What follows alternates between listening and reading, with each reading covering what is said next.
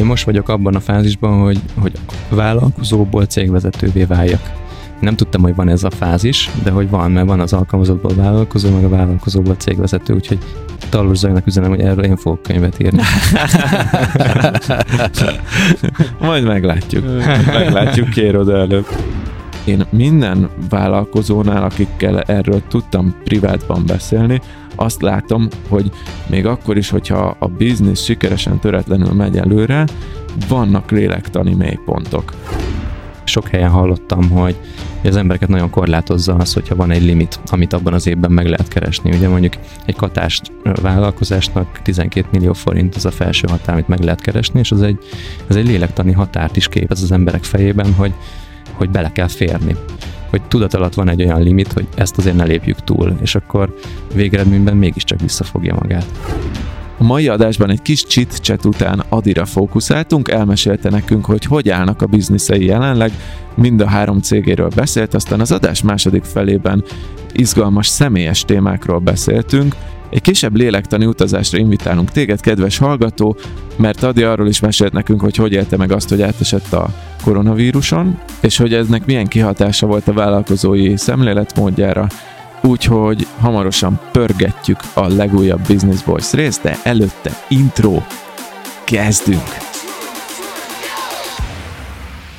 Ezt az adásunkat nem más, mint az LG szponzorálta, akik igen sokat investáltak abba, hogy a legigényesebb vállalkozóknak is értéket adhassanak. Egyrészt kifejlesztettek egy olyan Windowsos gépet, az LG Gram notebookot, ami a hírek szerint a hardcore vállalkozói életstílushoz is passzol, hiszen egész nap bírja töltés nélkül, és olyan könnyű, hogy szinte elfújja a szél, annak ellenére, hogy hatalmas, 16-10-es képarányú képernyővel érkezik. Másrészt, és talán ez a legjobb befektetésük a jövőbe, szponzorként támogatták ennek az új BB adásnak az elkészültét, amit ezúttal is köszönünk nekik. Szóval van egy rakásokunk vállalkozóként, hogy odafigyeljünk az LG-re. Nyilván azért mi is dörzsöltek vagyunk, kértünk is egy teszt példányt magunknak az LG Gramből, hogy végre pár napra újra Windowsosnak mondhassuk magunkat. Kegyetlenül szét fogjuk hajtani, hogy a következő rendes adásban már a saját tapasztalatainkat is megoszthassuk veletek. Tomi kőkemény machine learning algoritmusokat fog rajta futtatni, én rápróbálok egy jó kis podcast vágásra és renderelésre, Ati meg reméljük legalább az e-mailjét meg fogja végre válaszolni. Nézzetek addig körül az LG.com-on, és keressétek a pehely súlyú erőművet, az LG Gram laptopokat náluk, vagy a legnagyobb műszaki áruházakban. Minket meg megtaláltak addig valamelyik kávézó teraszán, ahol önfeledten töltő nélkül tudunk végre dolgozni a teszt példányunkkal. Szóval köszi LG a támogatást, most pedig kezdődik az adás, ez itt a Business Boys Podcast.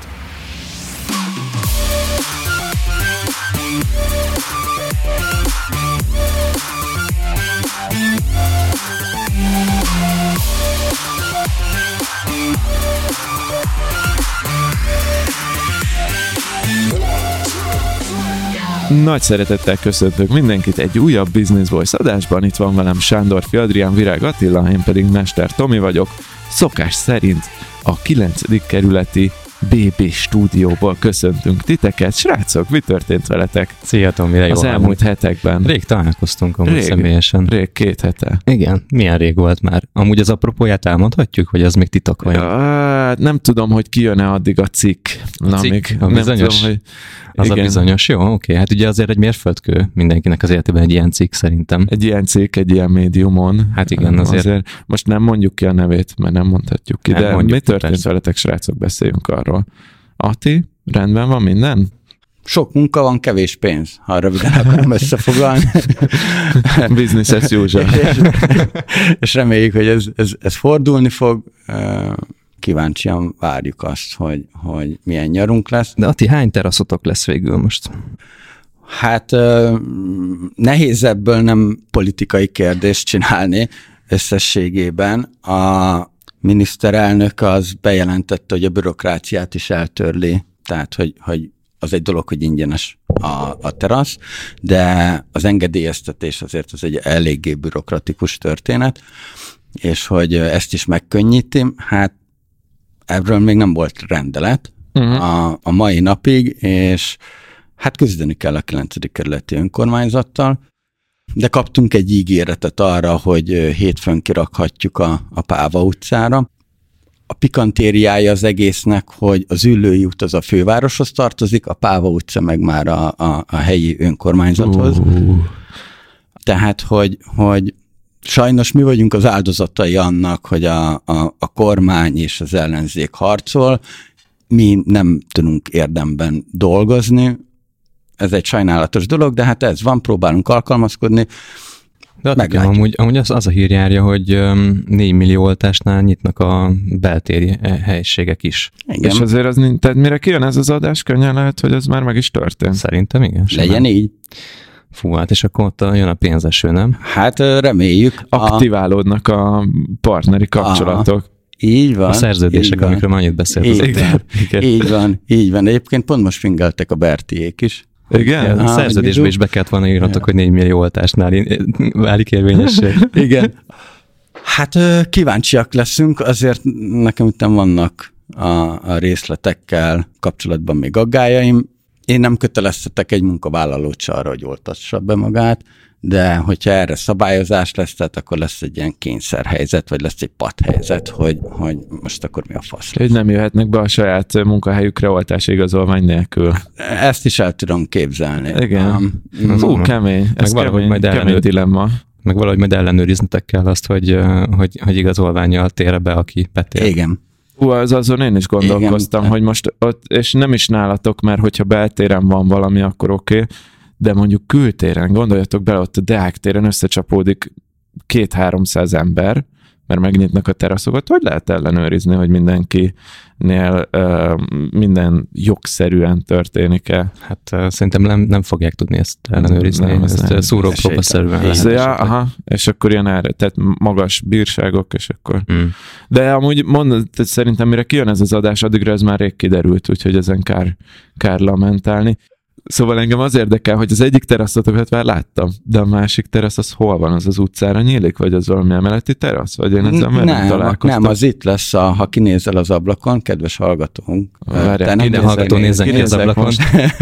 Ott elnézel balra, a, a, alapvetően a parkolóba ja, hogy lesz a parkoló a, lesz? Igen, a, igen. Ah, hát le... nagyon fognak örülni helyi lakosok. Hát jó, hát, most, jó, de, de most önmagában Budapesten belvárosban, meg, tehát hol tudsz parkolni, amúgy sem tudsz parkolni, tehát tök mindegy. Na de várjál, és akkor mi erre kaptok valami engedélyt, hogy ti azt használjátok ezt a parkolóhelyet, vagy csak oda kiteszitek az asztalt, és onnantól nem lehet beállni, vagy ez hogy működik? Azért ennek a procedúrája egy kicsit hosszadalmasabb, mert több hatósághoz be kell adni a, a, a látványtervet, konkrétan még azt is le kellett írni, hogy, hogy hogy fog elkészülni, mik lesznek rajta, hány asztal, hány szék, kis túlzással még azt is, hogy milyen szöget fogunk beleverni. És akkor ezt, ezt engedélyezik, és akkor utána megy a, a, a bürokratikus rendszerbe tovább. Be van adva, tudnak róla, elbírálni nem fogják, de a 9. kerülettől kaptunk annyi ízét, hogy szólnak a köztereseknek, hogy majd ne basztassanak. Úgyhogy én ezt mondtam is a Daninak, ugye, aki a, az egyik üzlettársam a, a bárnál, hogy jó, de ezt írják le, vagy egy e-mailbe, vagy valami papírt adjanak, mert a idegrendszerünk már nagyon a végét járja, uh-huh, és mhm, most uh-huh. ide jön a, a közteres balhézni, tehát hogy ez az nem lesz. Hát sok a bizonytalanság, igen, azért hirtelen, vagy gyorsan történnek a dolgok. Ja, Na, de... de hát reméljük a legjobbakat. Tomikám, mi a helyzet ott data, data fronton? Data fronton? Hát dolgozgatok, dolgozgatok serényen. Egyrésztről most két, két irányba mehet tovább a biznisz. Az egyikről nem beszélnék most, de hogyha ha lezárul a folyamat, akkor, akkor majd, majd beszélek róla részletesen, így vagy úgy mindenképpen. A másik meg az, hogy jön ki most egy új kurzus. Tehát, hogy most pont tegnap este 23 óra 59 perckor, tehát tényleg tegnap elkészültem a teljes skriptjével az új kurzusnak, az egy elég hosszú idő volt, Jövő héten még felveszem a videókat, és szerintem ez egy nagyon izgi új kurzus lesz, ami főleg azoknak szól, akik már elvégezték a korábbi kurzusaimat is, ez egy haladóbb dolog lesz. Úgyhogy Data Science fronton megy minden tovább. Nyilván, amikor új kurzust gyártok, akkor, akkor egy kicsit torlódnak a dolgok egyéb dolgokat, e-mailekkel meg vagyok csúszva. Szerencsére most azért az a helyzet, hogy a, hogy a cikkírás az már nem nálam van, ahogy, ahogy említettem. Mármint a blogra nem térod a cikkeket? A blogra nem én írom a cikkeket Azt most. hogy vannak guest posztok, de hogy azt hittem, hogy ez, ez csak ilyen alkalmi dolog. Ez alkalmi, de gyakorlatilag folyamatosan van most a tárban, most két hónapra előre azért megvan, hogy milyen cikkek fognak kijönni, és ezekből a cikkekből, ebből a 6-7 cikkből egy darabot írtam én, de én most visszatértem oda, hogy én lelkesedésből tudok végre cikket írni a saját blogomra, ami jó, és egyúttal lelkesedésből tudok terméket fejleszteni, és tudok arra fókuszálni. Ugye a, a most futó kurzus, most futnak ki, most van az utolsó hete a kurzusomnak, azt a, azt a Tamás viszi, ott a, a supportot, meg a mentorálást. Tehát a support részben nem is kell majd beleállnod? Részt veszek benne, mert érdekel az is, szóval így szeretem mm, látni a dolgokat, meg néha van egy-két olyan probléma, ami nagyon specifikus, és, és én tudom megoldani, de azért javarészt az ilyen SOS dolgokat, meg amik tényleg olyan dolgok, amik már nem igénylik azt, hogy én ott legyek kifejezetten, azokat mind a Tamás viszi. Szóval ilyen szempontból én, én tényleg meg tudom azt csinálni, hogyha három napig bezárkózok az irodába, idézőjelben, és terméket fejlesztek, akkor ott három napig terméket fejlesztek, Nagyon és jó. nem áll meg a többi folyamat. Nagyon Úgyhogy jó. Ez, ez mindenképpen jó. Nyilván nem tökéletes, tehát azért ott vagyok, amikor mondjuk a proofreadernek el kell küldeni e-mailben, amit én megkaptam cikket, akkor ott kell lenni, de az azért, azért az egy vállalható adminisztrációs és engem, feladat most. Engem, engem mindig nagyon érdekel, hogy te a Tamással, amikor levelezel, írtok egymásnak egy levelet, akkor ki a Tamás és ki a Tomi, és amikor megszólítjátok egymást, akkor van egy ilyen, szó, ilyen, ilyen rendszer benne, hogy szia Tomi, üdv Tamás, és a másik meg úgy válaszol, hogy szia Tamás, üdv Tomi nem szoktuk így keresztnéven szólítani egymást, a, a, annál szoktunk maradni, hogy szia, meg hogy hello. Hú, De azért, mert hogy ez akkora frusztrációt okoz szerintem, hogy így most te is Tomi vagy, ő is Tomi, ne, nem tudjátok máshogy megszólítani egymást. Hát és mondok neked valamit, hogy egyrészt a kurzusban, akik a magyar résztvevőkből öt Tamás van. Jó, de durva.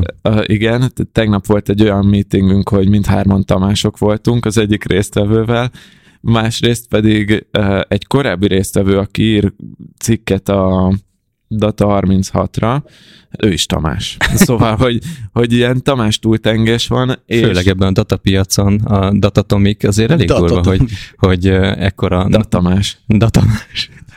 Sokkal nagyobb a reprezentáltsága a Tamásoknak ebben a szférában. Igen, és én most nagyon komolyan gondolkozom azon, hogy a, a blognál legyen egy olyan szűrő, hogy csak Tamások írhatnak cikket, mert hogy, és az a vicc, hogy az első guest post, ami korábbi kurzus résztvevő által volt, ő egy horvát sráctól van, aki Németországban lakik, de még ő is Tomi. Szóval, szóval csak ő ugye Tomás, vagy nem tudom, hogy horvátok. Tomás. Tomás. Aha, Tomás igen, igen, igen, igen. Fú, nagyon kemény. Akkor én már nem lehetek datás ezek szerint. De nem lehet datás, de amúgy nem, ezt nem fogom megcsinálni, mert, mert tök jó cikkek jönnek be másoktól is, akik nem Tamások, úgyhogy... Úgy, Változtassák úgy, meg a nevüket. Ennyi. Igen, vagy álnéven, álnéven írjanak. Amúgy azt arra gondoltam, hogy indíthatnál egy ilyen fizetős csatornát, fizetős blogot a, a Data 36-on belül, és ott kapják meg a Tomis kontentet azok, akik, akik nagyon követnek, a többiek megnézhetik a guest blogokat, meg amiket nem a Tamások írnak. Aha. Á, nem akarnám így besúlyozni, hogy, de nem akarnám oda pozícionálni, hogy amit én csinálok értékesebb. Vagy, vagy a Tamások úgy általában. Kell.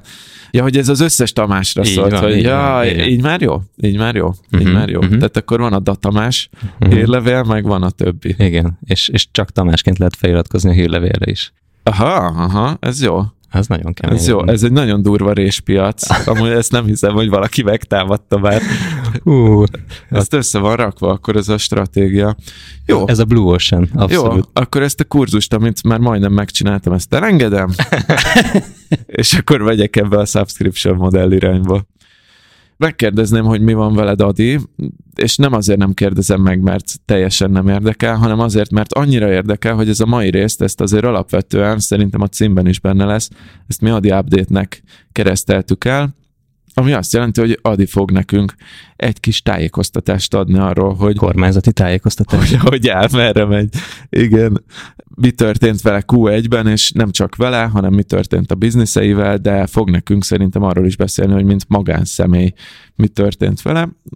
Úgyhogy vágjunk bele, és kezdjük a szigorú üzleti riporttal. Jó, jó, jó, jó. Számok, számok, számok. Számok, igen. Amúgy, amúgy um, nagyon rég csináltam ilyet, nagyon rég beszéltem ilyen összefoglaló módon arról, hogy hogy áll az Adi, igen, Adi Holding. Igen. Szerintem idén nem volt még. Hát idén biztos nem, de amúgy nem tudom, talán évzárásnál valahol lehet, hogy ott beszéltem erről, de talán nem ilyen rendszer részletességgel, de talán nem ilyen részletességgel, mint ahogy mostanra terveztem, mert hogy, hogy pont volt a Mastermind csapatommal egy ilyen gyűlés, ott akkor kicsit így inspirálódtam, csináltunk egy Q1 review-t, mindenki megmutatta az első negyed évnek a számait, és emiatt egy kicsit én is így fellelkesültem, hogy sokkal tudatosabban kövessem a negyedéves szinteken a, a számokat, és amit így szeretnék így publikusan elmondani ebből az ugye az, hogy amikor Q1 review-t csinál az ember, akkor szerintem vagy az előző negyedévvel, tehát mondjuk a Q4-gyel érdemes összehasonlítani, vagy az előző év azonos negyedévével, és én inkább ezt az utóbbit választottam. És ott az a helyzet, képzétek el, hogy ugye nekem három vállalkozás van, amiben tevékenyen részt veszek, és ez 2020 Q1 től 2021 Q1, ez egy 67 os növekedés a hmm. árbevételben. Ja, azt hittem a cégek számában van. hát, is de árbevételben. Amúgy, amúgy ott meg egy 33%-os növekedés, mert hogy lett egy plusz cég. Igen. Erről majd mesélni fogok. De hogy azért erre baromi büszke vagyok. Tehát én ezt nem tudtam, az az igazság, és ez, ezt így, itt bátorítanék mindenkit, hogy ilyen előző negyed évekkel összehasonlításokat bátran kell csinálni. Én ezt most fogom igazából elkezdeni, és sokkal tudatosabban nézni, hogy hogy alakulnak ezek. Azért negyed évben érdemes szerintem gondolkozni, mert ahogy megnéztem az én adataimat, egy negyed éven belül vannak jellemzően mélypontok és magas pontok is. Mert mondjuk egy nagyobb kifizetés az egyik hónapban történik, de lehet, hogy az előző hónapban itt dolgozol rajta, nincs időd, meg lehetőséged más bizniszeket behozni, és akkor ott lesz egy rekord rossz hónap. És nekem ilyenek váltakoztak az első negyed évben most, hogy például március az kifejezetten gyenge volt, pedig tudom, hogy baromi sokat dolgoztunk, még nagyon sokat fejlődtünk, meg minden, de közben miatt április meg május sokkal jobb bevételi szintet fog hozni, ami ugye már a Q2-ben tartozik. És akkor most jön a csavar viszont, hogy 67%-ot nőttem, nőttünk ezek a vállalkozások, viszont a profitabilitása, ami az én zsebembe kerülő nettó személyes profit, ami, ami már így adózás után meg a tehát amit hazaviszel, Aha, amit én, a, a költőpénz. fizetés, igen. Az viszont az előző év negyedévéhez képest 98%-ra jött, tehát kicsit Aha. kevesebb, mondjuk 2% vagy másfél százalékkal kevesebb lóvét kerestem, mint egy évvel Ja, már mint hogy csökkent? Igen, igen, Aha. igen, igen, igen. Tehát, hogy nem dupláztam, hanem, hogy, hogy egy picit kevesebbet kerestem, pedig az az érdekes, hogy 67%-kal nőttek a vállalkozások, de tudom, hogy mi az oka ennek. Hát a növekedés. És az pénzben van. Hát igen, így van, tök jó, hogy ezt te ilyen tisztán látod. Nekem ez ilyen kicsit, először megijedtem, amikor láttam ezt a számot, hogy ez miért lehet. Aztán rájöttem, hogy azért, mert hogy nagyon sok energiát fektettünk abba, hogy hogy új embereket hozzunk be a cégbe, és emiatt több a cégekbe, és emiatt több bizniszt tudunk elvállalni, de a költségeink is növekedtek ezáltal, ami egy természetes folyamat. A másik pedig az, hogy az nekünk most alakult meg a, a KFT-nk a podcast businessnél, és az előző negyed évben az még nyilván az egyéni vállalkozásainkat töltöttük fel ebben az időszakban, és ráadásul nekem körülbelül úgy alakult az első három negyed év 2020-ban, hogy ott én nagyjából kiégettem a katás lehetőségeimet. Kimaxoltad a katást. Szó szerint, úgyhogy Úgyhogy oda arra az időszakra sokkal nagyobb tiszta, szinte kevéssé adózható vagy adózandó bevétel uh-huh. jutott. Úgyhogy, úgyhogy ez az, ami ilyen nagyon nagy változás, meg, meg, meg tényleg nagyon sok olyan, olyan munkánk volt, ami most ebben ennek az évnek a második negyed évében fog kifizetésre kerülni. Nekem de lenne egy ilyen kis zárójeles kérdésem, hogy az egy dolog, hogy mikor jön be a pénz, de miért nem úgy számoljátok, hogy mikor kerestétek meg? Ma az, hogy bejön egy, átolódik egy másik negyedévre, oké, okay, de ez, de ez ugyanaz, mint a, a, az áfa, tehát hogy, hogy az számít, hogy mikor van kiszámlázva. Mi egyébként, ha már itt tartunk ilyen, ilyen technikai dolgoknál, mi olyan áfát választottunk, ahol az alapján kell a szám, az áfát fizetni, hogy amikor beérkezik a pénz, van ilyen fajta áfázási, áfafizetési alternatíva, ami nekünk még jobb. Szerintem egyébként ez egyszerűen azért van, amit mondasz, mert mi még közelebb vagyunk ahhoz a szemléletmódhoz, hogy a hozzánk beérkező pénz az a miénk, de ez így, ez a, a, amúgy sok ügynökségi modell ezt választja, mert ha mondjuk belefutsz egy multi ügyfélbe, aki ne Isten fél évre fizet, de neked már be kell fizetni az áfát, akkor azért ott nagyon komoly cashflow problémák tudnak egy induló cégnél elő. Persze, mi, nálunk most van konkrétan ilyen sztori, de de mármint inkább az a része, hogy azért találkoztunk, hallottunk olyannal, hogy a, van, ahol 120 napra akarnak fizetni, uh-huh.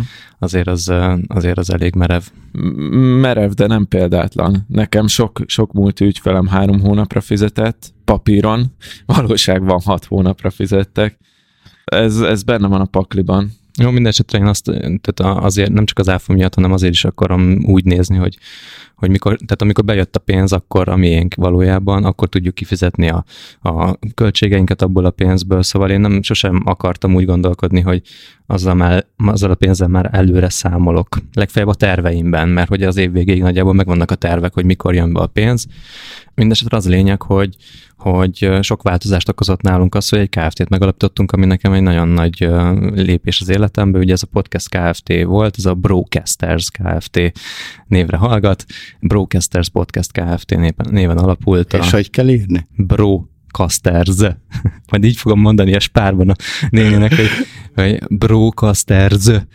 Rosszul tetszett írni, Marika néni. És De elkezded majd betűzni. Lesz, hogy K-A-S. Persze, persze, persze. Itt, a, itt azért a sztori az azért hozzá kell tenni, hogy ugye itt mi alapvetően podcasters néven indultunk el, és, és hát itt azért most egy ilyen rebranding történt. Egyszerűen az a név az nem volt eléggé egyedi, és volt egy vicces sztori, amikor tárgyaltunk egy ügyféllel, és mondtam neki, hogy a podcasters.hu-t nyisd meg, és akkor ott megnézheted, de ő s írta be, mi meg Z-vel írjuk, és a podcasters.hu az meg egy, hát a, a Pesti tévének egy oldalára vezetett, ami szóval nem, oda ne. És ö, ott azért az egy olyan mm, felkiáltójel volt, hogy itt akkor nevet kéne változtatni. Hát meg ott volt egy tanulságos sztori, hogy, hogy volt egy olyan is, hogy valahogy behekkeltek a, a WordPress ja, oldalatokba, Igen. és egy kis időre blacklistre kerültetek valahol mm-hmm, a Google-en. a domain az blacklistes lett. Aha, és akkor az ott teljes SEO katasztrófa, meg, meg mindenféle egyéb katasztrófa, hát és igen. azért az egy, azért igen. az egy hát hogy mondjam, ez egy tanulságos történet, mert ez egy induló domain volt, nem volt rá felépítve még a brandetek, Igen. de ha ez mondjuk, ne adj Isten, megtörténne nálam a Data 36-tal, akkor hát tulajdonképpen megy le a lefolyóba az egész biznisz. Jó, hogy felhoztad ezt, mert ott akkor eléggé kétségbeesve kerestem meg a Nagy Bencét a VP Vikingtől, és akkor ők ott nagyon sokat segítettek abban, hogy ez, ez a probléma rájön, lekerüljünk a blacklistről. Elvileg le is kerültünk, de addigra már arra jutottunk, hogy inkább meg akarjuk változtatni a, a, a nevet, a, a cégnek a nevét, és ha már ott tartottunk, akkor már a VP Vikinget csináltattunk egy tök jó foglaló rendszert ide a stúdióba, az is egy nagy upgrade volt így az életünkben, hogy gyakorlatilag így év végén indult el, de az érdemi kereskedés az már eh, januárban indult el a kiadható óra számok kapcsán, és, és akkor ott megcsináltuk a honlapunkat, csináltunk egy időpontfoglaló rendszert, szóval azért úgy egyben kezeltük ezt az egészet, és akkor jött a, a cég alapítás is, ami nekünk egy, egy baromi nagy tanulság, nagyon sokat kell, lehet ebből tanulni, hogy hogyan kell egy KFT-t elindítani, Atinak van vagy négy, szóval így már biztos mindent tud erről, de nekem ez egy teljesen ilyen uh, sötét zóna volt, és még azt mondom, hogy még mindig kb. így a, a, az amatőr szinten vagyok ennek a megértésében. Tehát amikor majd eljutunk oda, hogy ilyen nagyon komoly társasági szerződést kell majd írni, akkor azért az uh, ott, ott majd még biztos lesznek újdonságok. Úgyhogy, úgyhogy van KFT-nk, és nagyon büszke vagyok erre, de hát ez nyilván egy teljesen másfajta adózási modell, be vagyunk jelentve, fizetünk magunk után, járulékok, stb. Tehát áfázás is lesz, úgyhogy áfát kell fizetnünk, úgyhogy, úgyhogy ez egy nagyon izgalmas dolog, de én úgy tekintettem erre, hogy ez fog nekem egy, egy látásmód tágulást adni. Innentől kezdve tudunk szerződni nagyobb cégekkel, nem az van, hogy nem tudom, van egy katás limitünk, ami, amit be lehet tölteni, hanem ez innentől kezdve kinyitja a kapukat, és ezt azért sokszor és sok helyen hallottam, hogy, hogy az embereket nagyon korlátozza az, hogyha van egy limit, amit abban az évben meg lehet keresni. Ugye mondjuk egy, egy egy, egy katás vállalkozásnak 12 millió forint az a felső határ, amit meg lehet keresni, és az egy, ez egy lélektani határt is képez az emberek fejében, hogy, hogy bele kell férni abban. És ez nem azt jelenti, hogy úgy visszafogja magát az ember, hanem azt jelenti fejben, hogy, hogy tudat alatt van egy olyan limit, hogy ezt azért ne lépjük túl, és akkor végeredményben mégiscsak visszafogja magát. Persze, ez, ha két millió lenne a limit, akkor az ember tudat szinten oda tenni, hogy ő, ő két milliót akar keresni, és aki nagyon maximalista, azzal is jut oda, de aztán ott a két milliónál megállna. Ha másfél millió lenne, másfél millió. És a KFT-nek azért van egy olyan szépsége, hogy ott nincsen felső határ. Nyilván sokkal többet kell adózni, tehát ez már tényleg az egy olyan forma, ahol kell is nőni a 12 millió fölé, hogy megérje. Sőt szerintem, most én ezeket nem számolgattam, de van egy olyan átmeneti zóna a Kata meg a KFT között, ahol, amiben szerintem ti is benne voltatok egy, egy darabig biztosan, hogy, hogy mondjuk egy 12 millió meg x millió között nem éri meg egyszerűen, vagy többet adózol, és akkor amikor eljutottál oda, hogy már a, a KFT-vel is, is jól kijönnek a számok, az egy, ne, tényleg nem tudom mennyi, gondolom leg, legalább ilyen 30-40 milliónál van az, akkor onnantól már megéri KFT-t csinálni, viszont akkor ott benne van az ember fejében, hogy ez végtelenségig skálázódhat egészen addig, amíg át nem kell alakulni enyер tévés és jegyződni a magyar tőzsdén. Szerintem a másik olvasata meg az, hogy optikailag jobb. Igen. Tehát, hogyha egy, egy, egy bankszektor, telekommunikációs szektor, vagy tényleg egy nagy cégekkel ez mész, akkor, akkor azért egy KFT, most nem leszólni akarom a katát, de az egy, az egy ebből a szempontból egy optikailag jobban hat. Szerintem ez ez, ez nem igaz, legalábbis nem minden szektorban igaz, mert én, amikor szabadúszó voltam, emlékszem, én az első lépésem az volt, amikor az adatlabort elkezdtem, hogy megcsináltam az adatlabor Kft-t, és mondta a könyvelőm, hogy te figyelj, te biztos Kft-t akarsz, nagyon sokat kell adózni, és senkit nem érdekel igazából, hogy Kft-d van, vagy, vagy, vagy egy egyéni vállalkozó, vagy legalábbis itt a freelancing piacon, és mondtam neki, hogy nem, nem, nekem is ezt mondták, hogy, hogy a Kft az jobb optikailag, nem, nem, kell a Kft, csináljuk meg, és sose igazán használtam ki azt a szintet, amit egy KFT nyújt, és soha se. Tehát ez a szerződésben persze benne volt, hogy adatlabor KFT, meg izé, de mire már oda jutottunk, hogy szerződés, addigra már réka zsákban volt a, a, uh-huh. a mhm. deal. Tehát uh-huh. ott, ott egy ilyen bizniszben, ami mondjuk az adatlabor volt, tipikusan freelancing, szolgáltatás, ilyesmi, nem érdekelte az ügyfeleimet, uh-huh. hogy én KFT vagyok, vagy, vagy, vagy magánszemély. Próbáltam ott a KFT-nél azért, azért uh, úgy csinálni, hogy, hogy, tehát, hogy nyilván a KFT-nek vannak egyéb előnyei is, például, hogy elköltségelhetsz dolgokat, tehát akkor azért próbáltam kihozni belőle a maximumot, de összességében nekem például ott lehet, hogy hibás döntés volt KFT-vel indulni, és nem csak simán katázni. Aha. Hát mi eljutottunk odáig, hogy, hogy ez már akár lehetett volna kellemetlen is, de aztán megkönnyítette a dolgunkat a, a kormány azzal, hogy meghozták azt a limitet, hogy egy évben 3 milliót tud egy, egy uh-huh. katás ügyfél, vagy hát egy, egy katás alvállalkozó beszámlázni egy céghez. Kivéve állami szektornak. Így van, így van, így van. Szóval, hogy ott jött ez a limitáció, és azonnantól mindent eldöntött. Tehát ez, mi sose akartuk ezeket a dolgokat áthágni, sose akartuk azt, hogy idegeskednünk kelljen, hogy, hogy ne tudjunk aludni nyugodtan, és, és akkor ez egyébként szépen eldöntötte. Amúgy meg azóta jönnek olyan nagy cégek, akiknél én abszolút érzem azt, hogy nagyon ciki lenne ott én Sándor Adrián egyéni vállalkozóként bemenni a sztoriba. A másik meg az, amiatt, amit az előbb mondtunk, hogy most már olyan projektek jönnek, amiket képtelenség lenne kiszámlázni 12 milliós kerettel, aminek meg nagyon örülök, úgyhogy ez meg egy organikus növekedés volt. Tehát valójában az, hogy mi most itt tartunk, az nem annak az eredménye, hogy egóból, vagy, vagy nem tudom, egyszerűen csak ilyen adminisztrációs szempontok miatt ezt megugrottuk, hanem hogy ide nőttek ezek a bizniszek, hogy ezt most már muszáj volt meglépni, ami nyilván rosszabbul járunk, mint hogyha simán katáson adóznánk, de, de ez be fog érni ez a dolog. Uh-huh. Szedjük össze akkor, hogy mik most az aktív bizniszek, és tudsz nekünk egy olyan áttekintést adni, hogy időben, illetve bevételben ezek százalékban hogy járulnak hozzá a, a, a nagy képhez.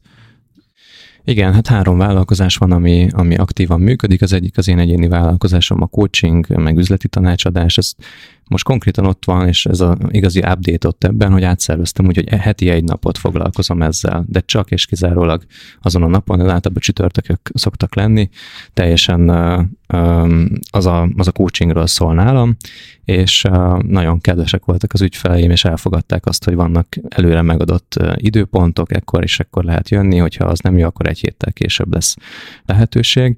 És ebben nekem nagyon sokat kellett fejlődni, hogy én ezt merjem mondani, hogy, ez, hogy, hogy én így dolgozom, és hogy nem feltétlenül az ügyfélnek a, az idő beosztásához alkalmazkodni, és mindenki csont nélkül elfogadta, vagy egy picit kellett reszelnünk itt-ott, hogyha valami nagyon speciális dolog van, de hogy, hogy általában ez, ez gond nélkül átment.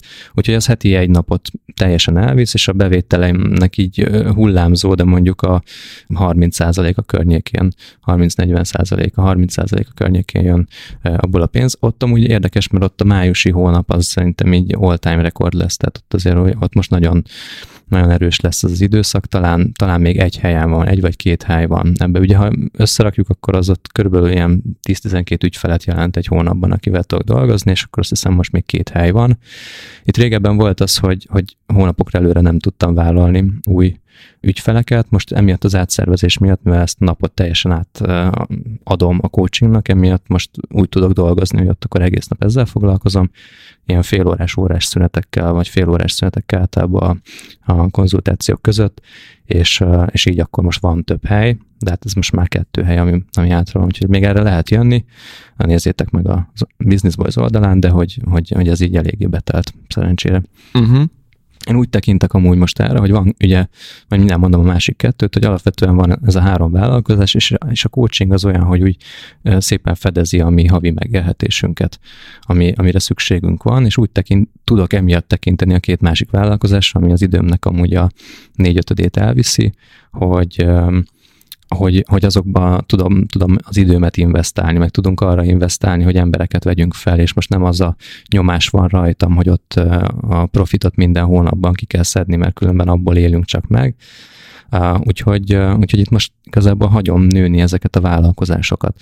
Mondjuk, bocsánat, ez itt nagyon keményen hangzik, hogy valójában te már akkor a négy órás, jó, nem a négy órás munkahetet nem csinálhatnád meg, de a nyolc órás munkahetet megcsinálhatnád, Igen. ha azt mondanád, hogy csak coaching, csak csütörtökön igen. kalapkabát. Igen. És azt mondtad, hogy akkor abból éppenséggel meg is tudtok élni, a többi biznisz az pedig jelenleg befektetés. És az a jövőben. Az oda megy egyébként ezekbe a többi, többi vállalkozásba. Uh-huh. az durva, az durva, igen. Mondjuk ez egy vállalkozói mindset valójában, hogy, hogy kell egy, biztosítanod kell a megélhetést, és akkor utána pedig a jövőre fókuszálsz. Ennek az Ati a nagymestere, ugye ő, ő az, aki szereti égetni mindenféle vállalkozásokban a pénzét. Há, persze. A pénzég a legjobban. Alulról a pénzég a legjobban.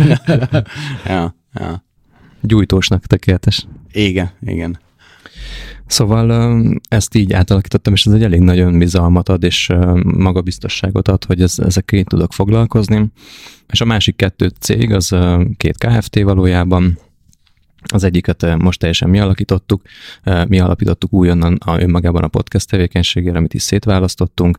Az egyik a már régóta futó marketinges cégünk, a Dead Science, és ott, ott, ott nagyon szépen alakulunk. Most az, az hozza a bevételnek az ömét, tehát mondjuk ilyen mondjuk 50 ot és ott, ott már hatan dolgozunk összesen. Tehát ugye elég szépen növekszik ez a történet, és erre valami büszke vagyok. Ott most léptünk egy olyan szintet, hogy, hogy van három állandó kolléga a három alapító társon túl, és a, az összes olyan projekt, ami, ami nálunk van, az általában ennél a három kollégánál fut össze, az ő kezükben fut össze, akiket mi támogatunk a háttérből, illetve a főbb stratégiai megbeszélésekre ülünk be az ügyfelekkel. Úgyhogy itt nagyon, nagyon szépen fejlődtünk, és nekem most itt igazából az a fő célom, hogy alakuljon ki egy csapatkohézió. Ebben a covidos helyzetben tudjuk megoldani ezt, hogy többet tudjunk találkozni. Gyakorlatilag hónapok óta csak online láttuk egymást. Ez azért nagyon szerintem rosszat tesz egy, egy csapatnak, másfelől meg tök kényelmes is persze így dolgozni, de hogy én nekem most nagyon nagy vágyam az, hogy egy, egy összetartó csapat alakuljon ki ebből, mert hogy mindenkinek jól esik tartozni valahova, és én azt azért akarom adni ennek a csapatnak. És akkor azt mondtad, hogy ez hozza kb. a bevétel 50%-át, és mennyi, mennyi idődet igényli? Szerintem olyan nettó heti két-három két napot, két és fél napot foglalkozom Aha. ezzel. Akkor eddig azért elég jól arányban vannak a bevétel százalékok, meg a ráfordított idő százalékok. Igen, Nagyon de kis, szerintem kis eltérés van köztük. Te itt, itt tudok sokkal aktívabban dolgozni azon, hogy, hogy kevésbé legyek involválva a napi operatív feladatokba. Uh, úgyhogy ez, egy, ez, ez most szerintem a legjobb állapotban ez a cég van, uh-huh. ez a mhm. projekt van, uh, és itt erre tényleg hosszú távon lehet alapozni. Ez nem láttam néhány, tudom én, fél évvel ezelőtt nem így láttam, vagy nem láttam ilyen erősnek, de, de most, most szerintem az által, hogy, hogy most már hatan vagyunk ebben, plusz még alvállalkozók, akik olykor bedolgoznak, így, így azért ez elég, elég szép történet és, és, és, és jól működünk, és tényleg azért elég jó és elég komoly ügyfelek jöttek be, amit most már így lehet mondani, hogy például a Fresnef-fel dolgozunk, aki a, az a nagy állat, állatteledeles cég, ott, ott egy elég komoly ilyen online webshopos, SEO-s projekt van a háttérben, a Sauska borászatot nyertük el most ilyen, ilyen online marketing, a Maxiti bevásárlóközpontnak a bizonyos ilyen, ilyen B2B online marketingét csináljuk, szóval van egy csomó ilyen jó történet, meg több elkereskedő, és, és ezek szép, szép projektek, most már elég büszke vagyok ezekre. Uh-huh. Jól hangoznak, és, és mi a helyzet akkor a Broadcasterzel, a, a prosperáló iparágra felépített vállalkozással? Ez egy új történet, ugye itt gyakorlatilag itt, itt, itt nagyon szép új ügyfelek jönnek be a képbe, de ez egy, ez egy most kezdett vállalkozás a számait tekintve, tehát szerintem ilyen, hogyha most így az arányokat még összerakjuk, talán ilyen 10-20%-át szerzem a bevételemnek ebből, amiben most ráadásul valószínűleg így mostantól már csak úgy fogunk pénzhez jutni, hogyha osztalékot veszünk ki a cégből. Tehát, hogy én, én most kifejezetten úgy gondolkoztam az elmúlt néhány hónapban, hogy úgy építsem a többit, meg mindent úgy építsek, hogy innen ne kelljen sehogy se pénzt kivenni, hanem osztalék formájában lehessen, meg esetleg tőkésíteni lehessen, hogy legyen tartalék a, a vállalkozásnak, hogyha bármire szükség van. Nekem az egy nagyon fontos, és a Daninak is, akivel csináljuk, hogy, hogy ne az legyen, hogy állandóan a, éppen kifizetésre váló számláktól függjön az, hogy mi ki tudjuk-e fizetni a mi a vállalkozóinkat, hanem, hanem azt szeretném, hogy legyen ott egy, egy, egy szép tőke tartalék a cégben. Úgyhogy most innen szerintem ebben az évben már nem is biztos, hogy veszünk ki abból osztalék előleget sem, hanem, hanem megpróbálnám ezt benne hagyni. Ezzel szemben pedig elég jó projektek voltak, és abból szerettem volna egyet elmesélni, mert az biztos tetszik majd nektek, ezt erről még nem meséltünk eddig, de a Bán András barátunk, a halottnak a kócsos egykori vendégünkkel csináltunk egy, egy belső podcast sorozatot az Ericsson Magyarországnak. Azt láttam valahol erről. Igen, erről. Az, ő már posztolta ezt, én még nem Aha, beszéltem ja. erről. És az egy nagyon komoly projekt volt, egy nyolc részes belső ilyen mentális egészségről szóló podcastet készítettünk, ahol mi voltunk a gyártók, mi adtuk a stúdiót, vágtunk, zenét csináltunk, összeraktuk a projektet, az András pedig a tartalmat hozta, meg a műsorvezetést csinálta egészen fantasztikus profizmussal.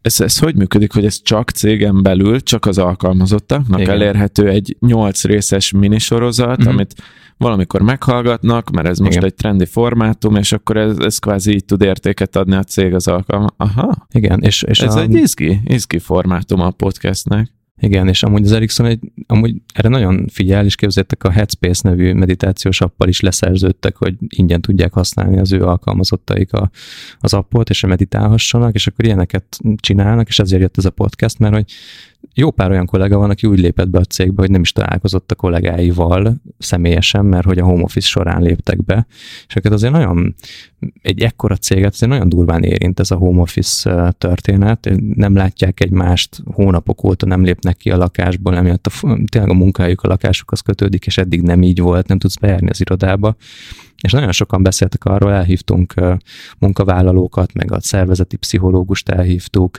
teamcoachot hívtunk el, vezetőket hívtunk el a szervezetből, és így azt mondták, hogy mindenkit baromira megvisel ez a home office. Látják is az előnyeit, de hogy, hogy azért egy, egy ekkora multit azért durván lélektanilag érint, mert hogy az emberek, akik ott vannak benne, azok ugyanannyira ki vannak téve. Na és erről szól a podcast, hogy lássák a, a, a, a kollégák, hogy ők sincsenek egyedül, és mindenkit érint ugyanannyira ez a, ez a trutyi. Ja, egyébként a, tök érdekes, amit, amit mondtál nálunk is, a, otthon az étkező asztal átalakult ö, irodai asztallá, úgyhogy, de ugyanígy a, a feleségem ugyanúgy is többet dolgozott home office-ba, mint bent az irodában, mert ugye ő is céget váltott, és nem is tudom, én nagyon rövid idő után küldték őket home office-ba, de lá, rajta is látszódik, és ez meg egy, egy nagy piros pont szerintem az Ericssonnak, hogy, hogy foglalkozik ezzel. Mert, mert tényleg, tehát, hogy a hatékonyságra is rámegy előbb-utóbb a bezártság, meg ha nem vagy emberek között. Tehát, hogy és amikor hazamegyek, és akkor a macos is így beszél hozzám, és mondja, és mondja, és mondja. Jó van már, de hát nem tudok kivel beszélgetni, tudod. Tehát, hogy... De nekem maga ez a formátum is érdekes. Én még ilyen formátumban nem gondolkoztam podcastben, hogy kvázi ez egy zárt végű dolog, és nem olyan, mint nálunk, hogy hetente, két hetente összejövünk, beszélgetünk, kitesszük, hanem ez olyan, mintha egy belsős képzési anyag lenne. Nyilv, tehát nyilván persze a podcast hangulat az gondolom megvan ebben is, de hogy ettől függetlenül egy olyan képzési formátum, amit az emberek tudnak hallgatni futás közben, és valójában az az érdekes nekem ebben, persze tudom, hogy most nem erről beszéltünk, csak ezt nem tudom nem beletenni, hogy így még kevesen gondolnak a podcastre, hogy amúgy ez egy, ez egy info termék is lehet, amit csak hallgatni hallgathatsz. Igen. És itt azért egy ekkor szervezetben, azt hiszem 2000-en vannak Magyarországon, csomóan nem is ismerik egymást, meg nem látják azt, hogy aki mondjuk kint dolgozik a, a, azoknál a szerkezeteknél, amiket ők üzemeltetnek, azok hogy, hogy élnek, hogy gondolkodnak, mert mondjuk az idejük nagy részében fejlesztőként egy irodában dolgoznak, vagy home office-ban, vagy nem ismerik igazából a, azt, hogy mit csinál egy HRS, és egy ekkora cégben ennek így, tehát esély sincs igazán arra, hogy megtud, hogy mit csinál a másik, meg ki a másik, és akkor így hallgathatod azokat a sztorikat, hogy, hogy egy, egy, egy munkatársad, akit talán nem is ismersz, az hogyan küzd meg azzal, hogy egyébként otthon két gyerek csüng a nyakán, és közben meg kéne dolgozni. És itt tök lazán bevállalt az egyik vezető is, hogy egyszerűen ilyen fázisban kb. 70%-ot nyújtani otthon is, meg a munkahelyén is, és közben meg pörögnek a projektek, nagy feladatok vannak, de hogy egyszerűen e- ekkora nyomás mellett, ami így otthonról árad rá, hogy a két gyereket is fenn kell tartani, itt baromi nehéz 100%-ot nyújtani. És ezt itt lazán bemondják, meg elmondják, és hogy ez nem ciki a főnökök előtt sem, hogy csak 70% fér bele bizonyos időszakokban, úgyhogy szerintem ezzel nagyon jól tudnak majd a kollégák azonosulni. És ezt nem biztos, hogy ki fogják tenni amúgy publikus se, ezt a podcastet, tehát nem tudom, hogy meg tudjuk-e mutatni a közönségnek az Andrással, de hogy ez nagyon jó volt, meg az András is jó volt együtt dolgozni, szuper profi volt, úgyhogy remélem lesz még ilyen közös projektünk. Igen, szerintem ez, ez egy jó kollaborációnak hangzik. Nekem nagyon tetszik a formátum, és meg tényleg az, hogy ezt az Ericsson így, így, így, így vállalta, megkérte, meg, meg megcsináltatta. Ez, ez, ez egy szerethető projekt, elhiszem, hogy ezen jó volt dolgozni. Ja, és jó lenne még más cégeknél is csinálni ilyet, mert, egy, mert szerintem ezt a formátumot el lehet uh, sütni máshol is, mert hiszen nem is, tehát hogy ez már minden cégnél tök, tök eltérő lesz a tartalom emiatt. Úgyhogy igazából itt vagyunk, vannak tök jó projektek, a, a, a Broadcastersben is most már hat ember van, aki, aki a belső folyamatoknál dolgozik, három vágó, és három olyan fő, magamat is beleértve, aki, aki ilyen operatív működés, stratégiai dolgokat visz, és, és erre is állati büszke vagyok. Tehát úgy nézzük, rajtam kívül még tíz ember van a két vállalkozásban, akikkel együtt dolgozunk, és nekem ez óriási vágyam volt mindig. Én nagyon szeretném egyszer azt, hogy egy, legyen egy olyan cégünk, ahol az összes ismerősöm, barátom, munkatársam, akikkel barátok is vagyunk, be tud járni, egy ilyen kis közösség alakul ki, én ezt nagyon szerettem volna mindig, és hogy ez az egyik ilyen fő KPI, amit néztem ebben a Q1 review-ban, hogy hogyan változott a munkatársaknak a száma, és ez szerintem egy óriási előrelépés, hogy ennyi emberrel tudunk már együtt dolgozni. Viszont azért voltak olyan fejlemények is az életemben, amik nem a bizniszhez kötődnek, de mégis hatottak rá, és akkor szerintem ebből kettő olyan van, amit mindenképpen elmesélnék nektek, meg a hallgatóknak. Az egyik a költözésünk történet, a másik meg a koronavírusnak a hatása, hogy hogyan hatott rám talán kezdem a rosszabbal, a koronával. De ezt nem is tudják, igen, ezt nem is tudják a hallgatók, hogy te amúgy elkaptad a koronavírust, és amikor egyszer nem voltál adáson, mm-hmm. és a Milán volt helyetted, és majdnem meg is tartottuk a Milán. nem, csak viccelek, vagy nem? szóval akkor akkor te pont, pont, pont koronás voltál. Igen. Igen, hát, erős. Skip, akkor kellett skippelni a a, azt a cikket is, ami majd ki fog jönni. Igen, igen nem mondjuk, igen, hogy hol, de azt a, ezt, igen, azt a cikket, amit nagyon büszkék vagyunk. Igen, és ki fog jönni mindjárt is. Aztán még mi nem tudjuk a címét, aztán lehet, hogy arról szól minden, hogy mennyire mennyire nagy pofájúak vagyunk. szóval az, az igen szalagcím. Többet mondanak, mint, mint, amit, mint amit csinálnak. Simán lehet, simán lehet.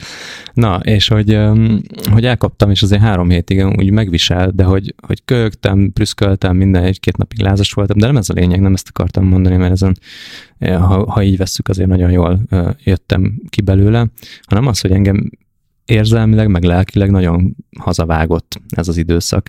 Ezt sokan mondták, hogy, és én kicsit úgy fogalmaztam, hogy rám úgy hatott, mint egy idegméreg valójában, hogy sokkal sötétebben láttam emiatt a, az életemet, sokkal sötétebben láttam azt, ahogy, ahogy a saját projektjeimmel foglalkozom. Itt azért elmondtam három vállalkozást, hogy azért ez nem feltétlenül gyerekjáték fejben ezt tartani, és, és jól megélni feltétlenül minden esetben, és azért látom azt, hogy az, hogy én három vállalkozást csináltam, az, az, az kicsit egy ilyen kényszerességnek is az eredménye, egy ilyen óriási biztonsághiánynak a, a, a pótlása valahol, és hogy azért én felismertem magamban azt, hogy hogy talán túltoltam ezzel, hogy három vállalkozást raktam össze, és akkor a, ezek így kattogtak a fejembe, meg láttam azt, hogy mennyi feladat van, mivel kéne foglalkozni, meg így kicsit sötétebben láttam a jövőt, és akkor az ott, ott eléggé, eléggé hazavágott. Emlékszem is, hogy volt egy olyan nap, amikor szinte ilyen kb. én bepánikoltam, hogy, hogy, hogy, hogy ez,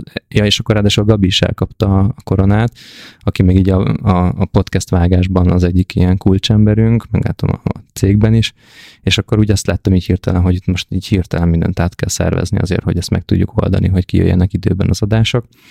Ami valójában el is indított egy tök jó folyamatot, mert emiatt kezdtünk el, vagy kezdünk el mostanában még aktívabban bevonni vágókat, dolgozunk azon, hogy, hogy ne, ne csak a Gabi vágjon, és, és én magam is kevésbé legyek fontos a vállalkozásban, ami persze egy három hónapos, vagy két hónapos KFT-nél azért még egy elég nagy pofájú dolog, hogy, hogy erre játszom, de egyébként tényleg ez a, ez a cél nyilván, és hogy, hogy, hogy ne legyek nélkülözhetetlen.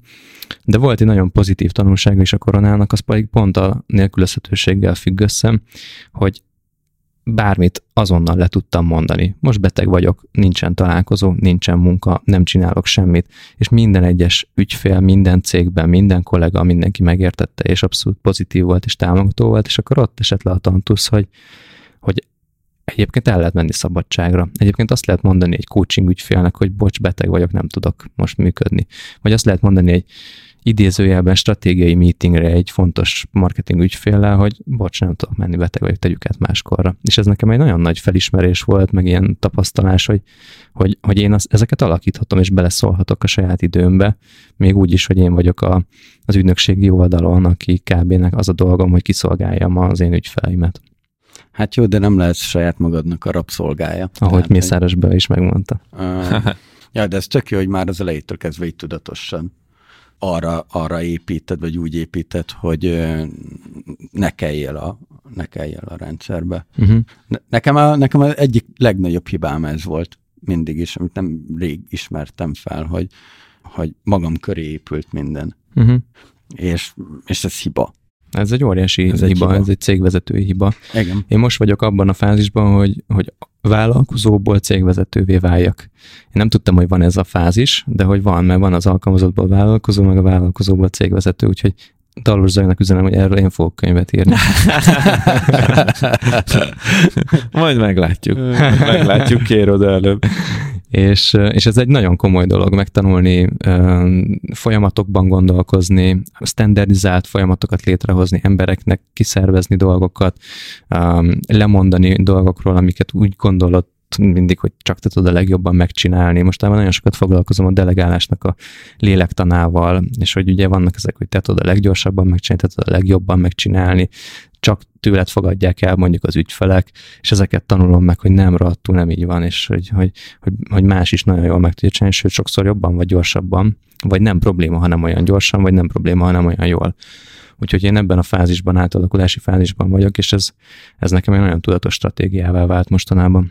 De bocsánat, arra én még visszamennék, és ezt nagyon jó, hogy behoztad, hogy most koronától függetlenül is, hogy volt egy sötétebb időszakod, és amit itt az adás első felében elmondtál, az tulajdonképpen az meg egy nagyon fényes dolog, és nem volt, tehát ez, ez mondjuk egy hónap telt el a között, hogy te azt érezted, hogy itt minden szörnyű, meg a, a között, hogy minden nagyon jó, és nem beszélünk erről sokat, meg nem hallunk erről vállalkozóktól, de hogy, hogy persze vannak bizniszek, akiknek vannak ténylegesen nehéz, kimutatható időszakaik, de vannak olyanok is, akik szépen mennek előre, de még akkor is az adott vállalkozó a cég mögött, vagy az adott vállalkozó az adott projekt mögött, ő lélektanilag nehéz állapotba kerül, mert megijed valamitől, mert azt hiszi, hogy ez túl sok neki, túl nagy feladat neki, vagy az előzetes elvárásaival nem sikerült egy szintre kerülni a biznisznek, vagy lassabban halad, mint gondolta.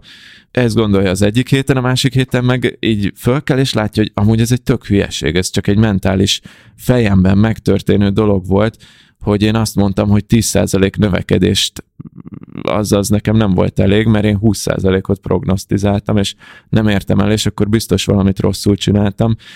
Mindegy, hogy mik ennek, vagy, vagy mondjuk attól fél az ember, hogy elveszíti azt, amit már sikeresen felépített. Mindegy, hogy mitől fél az ember, de én minden vállalkozónál, akikkel erről tudtam privátban beszélni, azt látom, hogy még akkor is, hogyha a biznisz sikeresen töretlenül megy előre, vannak lélektani mélypontok és azért örülök, hogy ezt behoztad, mert ez sokszor nincs kimondva, és ha az ember erről nem beszél más vállalkozókkal, akkor azt érti, hogy, hogy ez az ilyen Bán András mondhatná, hogy azt hiszi, hogy egyedül van, és ezt ki kell mondani, de nincs. Tehát, hogy ez... Ja, meg amit, amit még így a, a érdekes volt, amit a, a Dim beemelt, hogy amikor hátrébb tudsz lépni, és nem az, hogy lemész alfába, de hogy a, a koronavírust, hogy, hogy elkaptad, pihentél, nem, nem voltál benne a napi tudókban, ezért egy más szemmel távolabbról láttad a, a, a cégeket, és és a, én is el szoktam szörnyülködni néha, hogy ha, ha mit tudom én, van olyan, hogy vasárnap egész nap csak döglök a tévé előtt a kanapén, a, és YouTube videókat nézek, és amikor én is így leülök elkezdek azon gondolni, úristen, ezt is, ezt is csináljuk, ezt is csináljuk, és akkor, akkor ha egy végig gondolod, és belegondolsz, és átfuttatsz mindent az agyadon, akkor ijesztő tud lenni. Abszolút. Nekem a legnagyobb megrettenéseim akkor vannak, és tudom, héten is volt, hogy amikor szembesülök azzal, hogy mennyi feladat van, és hogy mennyi mindennel várnak rám, és tudom, hogy nagyon sokszor rám várnak az emberek, de hogy, hogy én megcsináltam magamnak egy olyan rendszert, amiben, amiben nagyon sok ember tud rám várni, hogyha, hogyha éppenséggel egy kicsit megcsúszom, és uh, azt nehéz elfogadni olykor, hogy ez, ezt, ezt elengedjem, vagy tovább lépjek rajta, és csak arra fókuszáljak, amit éppen akarok csinálni. Ami egy nagy változás nálam az az, hogy, hogy sokkal inkább rájöttem arra, hogy nekem nem azok a sikeres napok, amikor végig tudok reggeltől estig dolgozni egy napot, és sok feladatot pipálok ki, és emiatt csökken rajtam az a fajta nyomás, ami éppen előtte olykor napokig, hetekig van. Mindig azt gondoltam, hogy akkor majd ez a megoldás, hogy hirtelen így nagyban kipipálok egy csomó feladatot, mert hogy azt is láttam, hogy viszont azok a legrosszabb napok az életemben, amit reggeltől estig végig dolgozok. Hogy amikor voltak olyan napok itt ilyen március-február környékén, hogy hideg is volt kint, sötét is volt kint, nem is volt értelme kimenni, mert nem lehet sehova se beülni, senkivel se lehet találkozni, akkor azt csináltam, hogy dolgoztam egész nap. És tényleg rengeteg feladat van, tehát minden napot meg tudnék úgy tölteni feladat, hogy egész nap reggeltől estig dolgozzak. És akkor az a legnehezebb nekem már, hogy ebben nemet mondjak. És akkor azokon a napokon, amikor így reggel estig dolgoztam, és kiseléptem az utcára, hát annyira szarul éreztem magam, holott elvileg azt kellett volna éreznem, hogy 30 feladatot kipipáltam, és hogy hú, de jó, és akkor csökkent a stressz, a fenét. Ezek olyan, olyan sötét napokként tekintek ezekre a napokra, hogy, hogy ezt soha többet nem akarom igazából csinálni. És akkor itt van egy ilyen nagyon nagy változás, hogy miközben meg elköltöztünk egy kertesházba, kivettünk egy kertesházat Óbudán, és, és ott most az vált az egyik ilyen legnagyobb motivációm, mert hogyha süt a nap, akkor én ki tudjak ülni nappal, olvasni a kertbe. És ezt egyszer-egyszer már megcsináltam, vagy a, vagy a meetingeket a kertben, a teraszról tartottam, és az már sokkal, sokkal többet tett hozzá, vagy sokkal jobban éreztem magam. De hogy az, amikor egy hétfő délután, ebéd után, amit a kertben töltöttünk el, ki tudtam ülni a, a, a kertbe, és egy három órát könyvet olvastam, mondom ezt hétfőn, tehát a full leg, leg, legkeményebb időszakokban általában, az egy akkora élmény volt, úgy éreztem, hogy szabadságon vagyok, pedig csak adtam magamnak, nem tudom, 40 perc olvasási szünetet, és hogy most már sokkal inkább arra törekszem, hogy ezek legyenek a napomban is, hogy, hogy ez a siker, amikor belefér egy napba az, hogy le tudok ülni, olvasni, hogy el tudok menni napközben nyugodtan valahova bármit csinálni, vagy be tudok ülni az Xbox elé egy kicsit játszani, vagy, vagy találkozhatok nyugodtan valakivel, és ez, e, így kezdtem tekinteni, hogy ez, e, ez a sikernek az egyik ilyen mércéje, hogy megtehetem azt, mert hogy annyit dolgoztam az elmúlt időszakban, hogy megtehetem azt, hogy igazából bármikor bármit felrugok, és ezt is amúgy a korona tanította meg, hogy bármit abba lehetett hagyni, meg bárkit le lehetett mondani, hogy el tudok menni saját dolgokat intézni. És például ezt látom az alkalmazott lét egyik legnagyobb veszedelmének, amikor el kell kéreckedned a főnököttől szabadságra, vagy nem tudom, betegszabít kell kivenni azért, hogy nappal el tudjál menni intézni valamit, de amúgy 90%-ban esélyed sincsen napfényben kint lenni az utcán, csak hétvégente. És nekem ez, ez vált az egyik ilyen legnagyobb motivációm már, hogy ilyen napokat tudjak élni, és ez, a, ez az elsődleges faktor a, a mögött, hogy, hogy úgy akarom építeni ezeket a vállalkozásokat, hogy ne legyen rám szükség. Tök durva, hogy mekkora milyen élménnyel, vagy hogy mesélsz arról, hogy kertben tudsz dolgozni. Uh-huh. Tök érdekes abból a szempontból, hogy irodai környezet oké, okay, az, az nyilván full szívás. De eddig is megtehetted volna azt, hogy kimész a Margit szigetre, vagy tehát, hogy, hogy nem kell ehhez feltétlenül egy, egy kertes házba lakni, hanem, hanem hogy elmész egy Margit szigetre, kiülsz egy parkba, oda, talál, oda beszélsz meg egy találkozót, tehát hogy, hogy ezt, ezt tud változtatni. Én is imádtam azt, mikor nem voltunk anyósnál, és akkor kint a kertbe. Kiültem, laptopot felcsaptam, bontottam egy sört, és akkor, és akkor csináltam, és ez egy tök nagy élmény. Egyébként a, a gondolkozok én is azon, szeretném, szeretnék ilyen, ilyen kinti sessionöket, mert nekem az otthonnal az a probléma, hogy már egy, egyre kevésbé nem tudok otthon dolgozni, hiába ülök ki, vettünk nagyon szép kerti bútor, de, de otthon vagyok, és én ezt akarom megszüntetni, hogy, hogy otthon egyáltalán ne dolgozzak. Mm. És ez nekem a, a otthon kiülök, az, az, az egy ilyen tök jó dolog, meg átérzem, amit, amit mondasz, de viszont az az otthoni munka a kertben sem annyira jó, de viszont a szabadban dolgozol, az, az meg tényleg egy ilyen tökre feelinges dolog, meg szerintem sokkal hatékonyabban tudsz dolgozni. Hát igen, ez egyéni dolog, mindenki a más, nekem inkább egy ilyen, tényleg egy ilyen motivációforrás, hogy, hogy mutatja minden nap a, a, a természet nekem azt, hogy van egy alternatíva, amit választhatok, hogy én lehetek ott kint, és, és, és választhatom azt, hogy nem dolgozom, vagy adok magamnak szünetet, vagy kiülök napozni. És hogy állandóan az arcomban van ez az alternatíva, és annyira vonzó, hogy, hogy, hogy, hogy ez az, ami elsődlegesen motivál arra, hogy átalakítsam a, a cégeimet, és hogy nagyon tisztán látom amúgy, hogy, hogy az elsődleges célom vállalkozóként az az, hogy minél kevesebbet dolgozhassak, és ezen dolgozom éppen jelenleg, úgyhogy remélem, hogy nem kell túl sokáig dolgozni azon, hogy ne dolgozzon az ember. De úgy szerintem egy teljesen fair cél az, hogy az ember azt mondhassa, amit mondjuk a Tomi, hogy maximum négy órát dolgozom egy nap, hogyha ezt még tartott, Tomikám, már mondtam amúgy többször is adásban, hogy én ezt most már felrúgtam, ezt a négy órásat, de inkább azt most arra hegyezném ki, hogy amikor volt olyan időszak az életemben, amikor azt akartam, hogy csak négy órát dolgozzak, vagy volt olyan időszak az életemben, amikor azt akartam, hogy egy hónapot egyáltalán ne dolgozzak, azt megtehessem.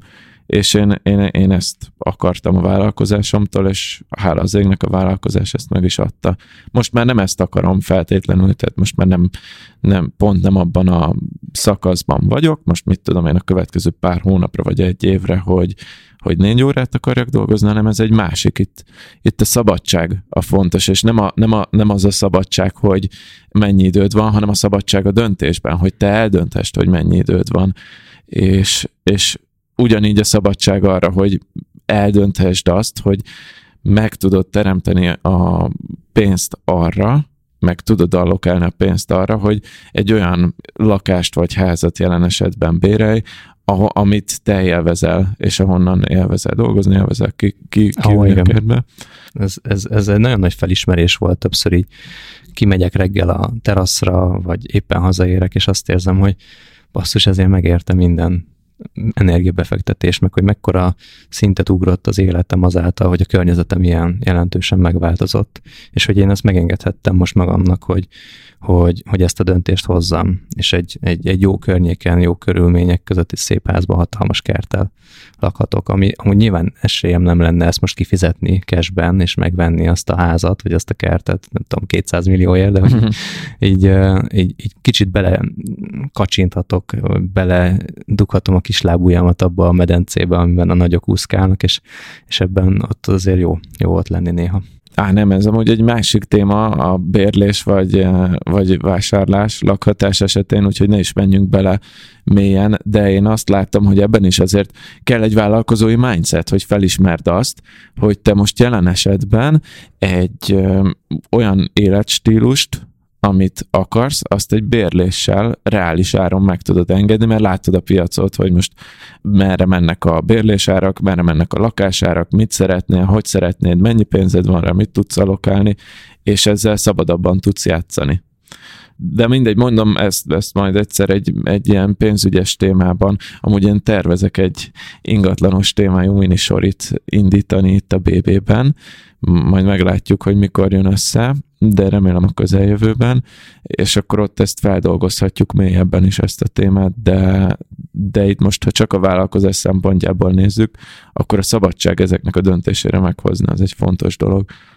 Igen, amúgy annyi tervem van, meg annyi vágyam van, hogy azt el sem tudom képzelni, hogy ezt, tehát hogy én ne dolgozzak. Nekem nem az a célom, hogy ne dolgozzak, hanem az, hogy inkább alkotó munkát végezhessek, meg a fejemből ezeket az ötleteket ki tudjam tenni az asztalra, meg hogy megteremtsem azokat a körülményeket, amiben az az, az, az igény, ami a jelenlegi szolgáltatásaim iránt van, azt mi ki tudjuk szolgálni, és le, tudjunk egy olyan alternatívát adni, amiért nekünk gazdaságilag jó eredményekkel tudunk értéket adni valakinek. És hogy, hogy viszont nem az a szándékom benne, hogy azt a szolgáltatást azt mindig én nyújtsam, meg mindig én adjam, hanem inkább az, hogy, hogy, hogy ezáltal időt teremtsek magamnak, meg lehetőséget arra, hogy, hogy a, a vágyaimon dolgozzak.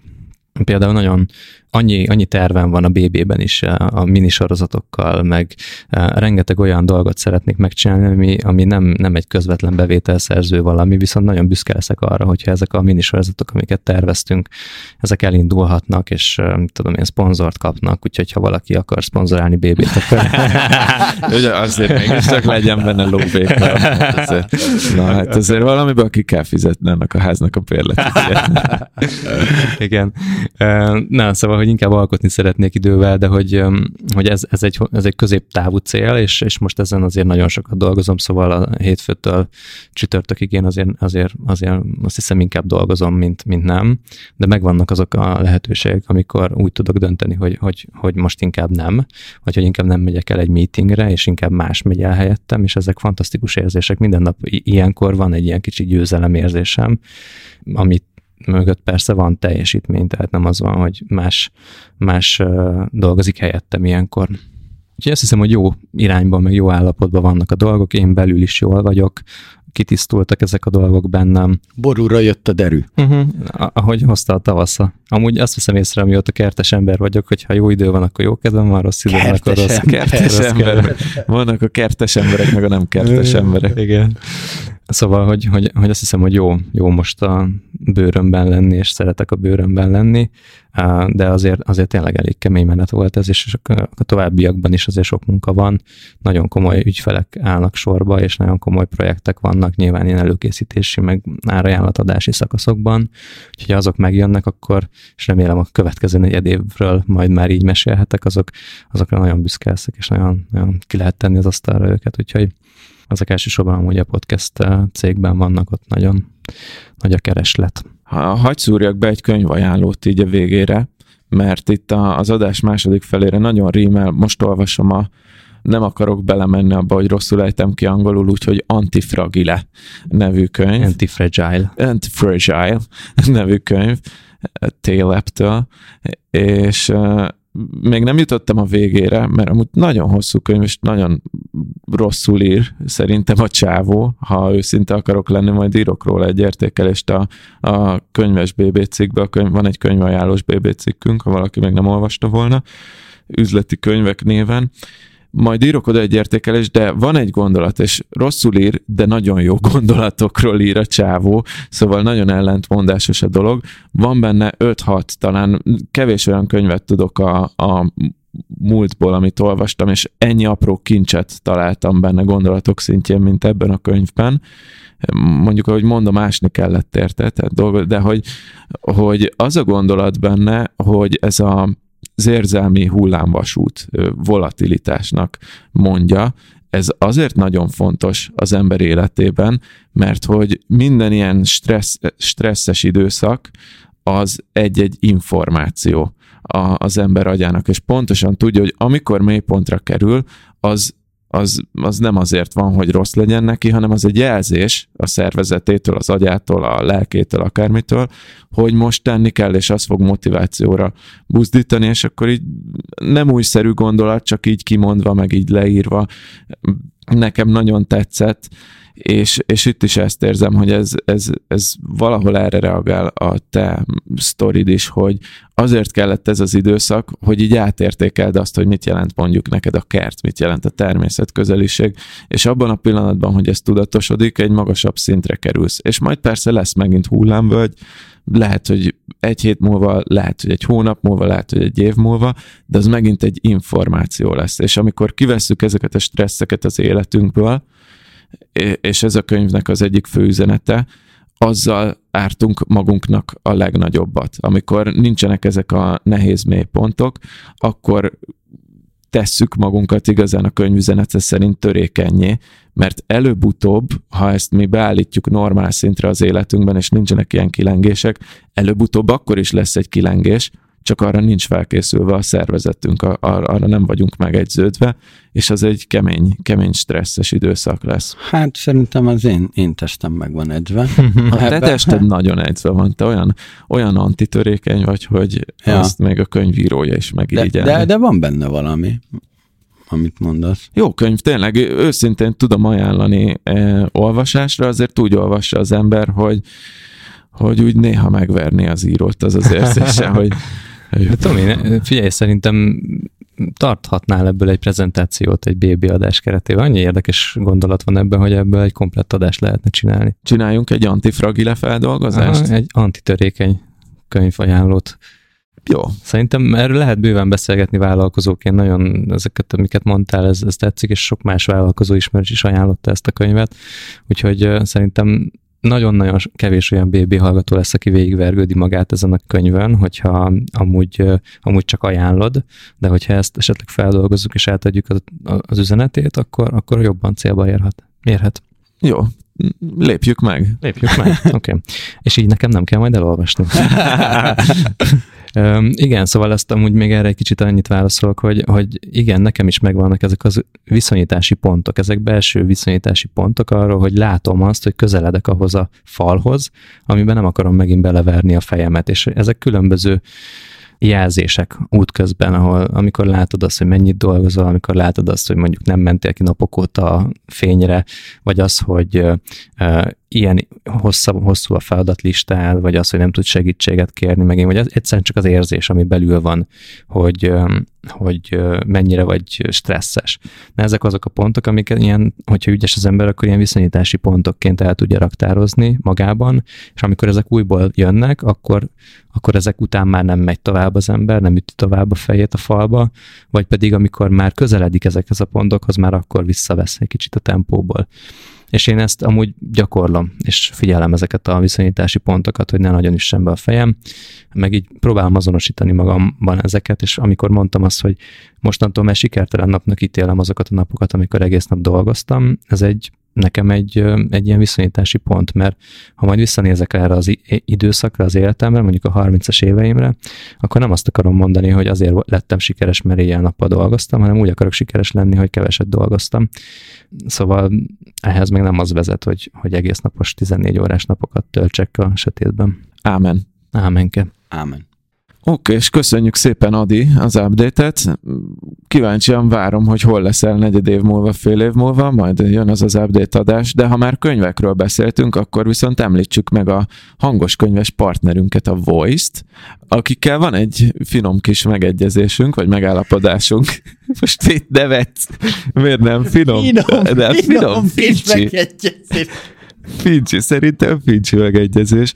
Az pedig az, hogy az, hogy az első hónapból minden Business Boys, illetve nem csak Business Boys hallgatók, 90% kedvezményt kap az, aki a businessboys.hu per VOIZ Voice aloldalra fölmegy, és igényli ezt a kuponkódot. Nagyon jó kis hangos könyves alkalmazás, szoktam ott én is, meg Adi is, meg remélem Ati is, bár ugye Ati nem egy nagy könyvolvasó, szoktunk hangos könyveket hallgatni, szuper üzleti könyvek vannak, tehát azért bátran mondhatom, hogy üzleti fókuszú. Elsősorban, vagy önfejlesztés fókuszú a Voice, Voice könyvtár jelenleg, Szóval azt vessétek meg, és ha még nem regisztráltatok, akkor igényeljétek a kuponkódunkat, 90% kedvezmény az első hónapból. Még egyszer mondom a linket businessboys.hu per voice, ami V-O-I-Z. Én most nagyon aktívan hallgatok ott egy könyvet, amúgy a Pongor Juhász Attilának az időmilliómos vállalkozó könyve, és azért szerintem kicsit ilyen too much a cím, de hogy, hogy elég sok szempontból arról szól, amikről most beszélgettünk, és, és tényleg jó, úgyhogy azt tudom ajánlani, és jól van meg összerakva. Nagyon sok olyan sztori van benne, amit már sok más könyvben lehet olvasni, de hogy így egyben szerintem tök király, meg ilyen magyar körülményekre van szabva, úgyhogy ezt jó szívvel ajánlom a Voice-ban. Szuper. A zárást viszont akkor nem hagynám abba, Adi, hiába szakítottál meg benne. a, a, azt hittem, hogy sose hagyjuk abba. a, a következő fontos információ, amit tudnatok kell, ha még nem tudtok, az az, hogy van egy belsős Facebook csoportunk, a Business Boys Facebook csoport, ahova tudtok csatlakozni, most már 2500 tag, sőt szerintem már lehet, hogy 2600-700 tagunk van, és nagyon jó minőségi beszélgetések vannak, tehát itt elsősorban szerintem már ez a csoport arról szól, hogy egymással is találkozhattok, beszélgethettek, aktivizálhattok, de amúgy egy csomó tartalmat csak ott osztunk meg, úgyhogy érdemes csatlakozni, és ezeken kívül pedig vannak a klasszikus social media felületeink, mint a Facebook, az Instagram, meg nem is tudom, mik vannak meg, de nem is fontos, hallgassatok minket minden podcast alkalmazásban, az Apple Podcasten pedig kifejezetten kérlek, kérünk titeket, hogy értékeljetek, azzal nagyon sokat tudtok nekünk segíteni, hogy még több emberhez eljuthassunk, és ez volt a mai Business Boys Podcast adás. Itt volt velem Sándorfi Adrián, Virág Attila, én Mester Tomi voltam. Sziasztok! Sziasztok! Szevasztok!